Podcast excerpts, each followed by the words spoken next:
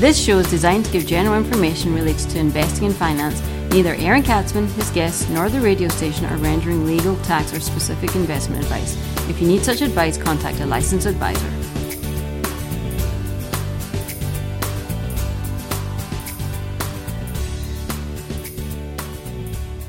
And welcome to the Aaron Katsman Show. I'm your host, Aaron Katsman. We're here to speak to you about your life, your money, and your investments. And as always, we're coming to you from the holy city, the spiritual city, the spiritual capital of the world, and soon to be financial capital of the world as well. Jerusalem, Israel. Yes, we're coming to you from the place where God God lives. God is, but enough religion. And if you got any questions or comments, we got a great show. First of all, I'm not going to make questions or comments because you're just going to eat all this information up. It's an unbelievable show. But first, if you have any questions or comments, and some of you do, feel free to email me at Aaron, A-A-R-O-N, at lighthouse with an L, lighthousecapital.co.il. That's Aaron at lighthousecapital.co.il, or you can check me out on the web at www.aaronkatsman.com. That's www.aaronkatsman, aaronkatsman.com, aaronkatsman.com. So, guess what?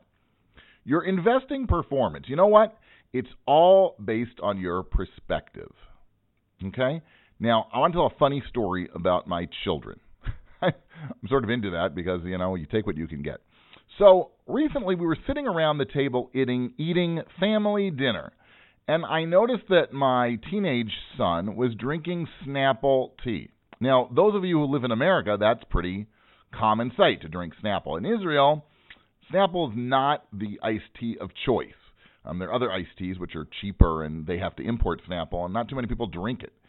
So we were. I was actually on a baseball road trip with my son in the summer a few months ago, and he was like eating it up. He everywhere we went, he just you know with the Target or Seven Eleven or Safeway or whatever it was, he was just buying Snapple everywhere because it was like dirt cheap. Now, um, all of a sudden I notice right at dinner he's drinking Snapple. I'm like, did you bring that back with you from America in your suitcase? He goes, no, I bought it here. I'm like, why would you buy it here? It's a fortune. And he's like, no, it's seven shekel for the bottle, and it usually is twelve shekels. So he was like all happy. And I said, wait a second. You paid seven shekel for a bottle of Snapple, where you can get like one of the competitive brands, a one and a half liter bottle. It's like three times as much as he got for like four shekels. So he paid almost twice as much for a third of the liquid. So I said it costs almost five times as much when you add it all up. He looked at me like I was an alien. And he said, Huh? That's what he always says, huh? And he always looks at me like an alien. He goes, It's usually 12 shekel, and I got it for seven. So I hit the jackpot. I did a great purchase. I made a phenomenal purchase, right? I saved five shekels. I'm saved almost 50% off the regular price. And then his sister chimed in. She's like, Dad, what are you talking about? Right? He saved five shekels and it's really, really cheap. So I was like scratching my head. Now, I've thought about this back and forth. Now, in, obviously, the fact that my his sister came to his defense, that was the best thing that came out of this. There's no question, right? When two teenagers actually defend each other, and one is a boy and one's a girl, you know, I guess, you know, your friend's, what is it, your friend's enemy is your friend or something? Your enemy's enemy is your friend. So I guess when they're both ganging up on their father, so all of a sudden their relationship changes and they become friendly and they defend each other. Go figure. Um, but what struck me really was that the success depends on your your perspective. For me, buying the Snapple's complete and total waste of money because he got ripped off because you could you could have bought a decent alternative for significantly less money than he spent. Whereas for him and for his sister, they saved almost 50% off the regular price, and they're like, cha-ching, this is fantastic. Okay? This lesson of perspective can be applied to your investments as well. When it comes to investing, if you ask the public, the general public, to gauge how their portfolio is performing, they're going to answer they're doing such and such compared with the S&P 500 index, right? That's what the financial media has has convinced us that that's like the BN be all and end all of investing, the S&P, the S&P 500. Now, when you compare your performance to an index, that's called benchmarking. Until a few years ago, the average retail investor actually had no idea, had no concept what benchmarking was. And only professional sort of professional fund managers used to use it just to see for them how they were performing. But as do it yourself investing became the rage, benchmarking took off due to the financial media basically as a tool to convince investors to leave your advisor and do it yourself and you can do just as well or better than the benchmark and you don't have to pay so much money.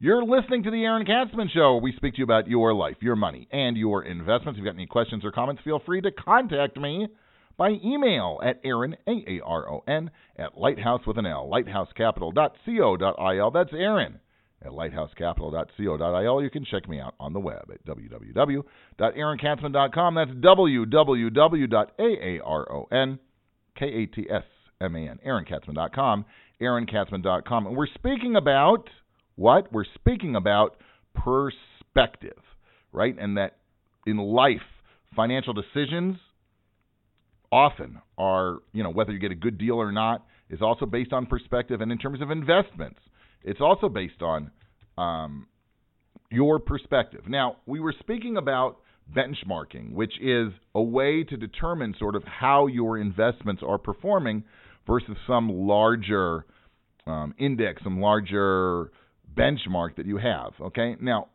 what the push towards benchmarking misses is what we were talking about earlier perspective. There are many reasons individuals decide to invest their money. There's no question that performance is important, but I say the real benchmark is how your portfolio is doing vis a vis your goals and your needs. Many pundit, pundits in the media will say that you have to keep up with your benchmarks. Well, I'm saying it's more important that the retiree who needs to generate $20,000 a year get that much more, get that much or more. For that retiree, getting more than $20,000 is outperforming. Not long ago, I sat with a client whose portfolio had generated the low income that she needed and was preserving capital. She was like really, really risk averse. She didn't like the thought of stocks or anything like that. And her 30% in stocks was designed to keep up with inflation. That's the only reason she had it. However, the market, obviously, over the last few years has done pretty well. And she only made a small part of that upside. And she called me up claiming that she was underperforming the market and she was unhappy with her returns. So I told her, well, you're comparing apples and oranges or kumquats and bananas, whatever it is, right? Why? Because your portfolio is about capital preservation and generating income, right? It's not being about aggressive growth and you know trying to double your money. It's not about capital appreciation at all. That's not what you wanted. So benchmarking tells people they should be keeping up, and that's not always in their best interest, right? That they've been sold a bill of goods in many in many respects. In fact, I met with somebody just earlier today before taping this. This is not coming to you live, by the way. This is pre-recorded, a pre-recorded podcast. Say that fast, really five times, really fast. And she was telling me that her she was moving her account over to me, and she said her previous advisor said that she was keeping up with the uh, the market. And I'm like, well, that's really interesting because 50% of your money was in cash or in bonds. So to say that you're keeping up with the market and all you do is own a few mutual funds, you know, that's sort of spin, right? But he she didn't know what he was talking about, and he convinced her, but had no rhyme or reason. Again, with even the portfolio that she had. So you know, again, perspective. It's about perspective. Now, investors need to keep perspective about their per- portfolio performance. If you've got specific goals and needs, it's way more important to make sure your per- your portfolio, your investments are in line with those goals so that you can achieve whatever it is you set out to accomplish and that you have your invest, you know, that's way more important than having all your money invested in in high-tech stocks because if you're wrong, right, your dream retirement is to go right down the toilet. You're going to have to keep working or, or, or what have you. You're going to have to work on that cruise. You'll be a busboy on the cruise that you want to take in you wanted to take in retirement. You didn't want to work on the cruise, right? You didn't want to be like Julie from the Love Boat. You want to enjoy. You want to be one of those guests. So there are multiple ways to look at, you know, buying iced tea. For some, it's a bargain, and for others, you could buy something a lot cheaper. Keep that in mind when you're analyzing your portfolio as well. You should focus on how you're doing vis a vis your goals and not always get hung up on how the stock market is doing. Take it from me. I, I see it all the time, and it's a real big mistake because people end up saying, well, I didn't do so well, and then they end up taking upon themselves a lot more risk than they bargained for. Um, they don't achieve what they want to achieve. And when the markets go against them, and markets do drop, ladies and gentlemen, they get all you know all out of sorts, and they start you know kicking and screaming. But they did it to themselves. So keep your perspective keep your head, stay rational, and don't always fall prey to what is being peddled by the financial media. That's it, right? That's pretty good advice, though, right? What can I tell you? You came to the right place. You've been listening to the Aaron Katsman Show with your host. That's me, Aaron Katsman. If you got any questions or comments, once again, feel free to email me at Aaron, A A R O N, at lighthouse with an L, lighthousecapital.co.il. That's Aaron at lighthousecapital.co.il. Or you can check me out on the web at www.aaronkatsman.com. That's www.aaronkatsman, aaronkatsman.com, aaronkatsman.com. It's been a pleasure speaking to you, and we'll see you real soon.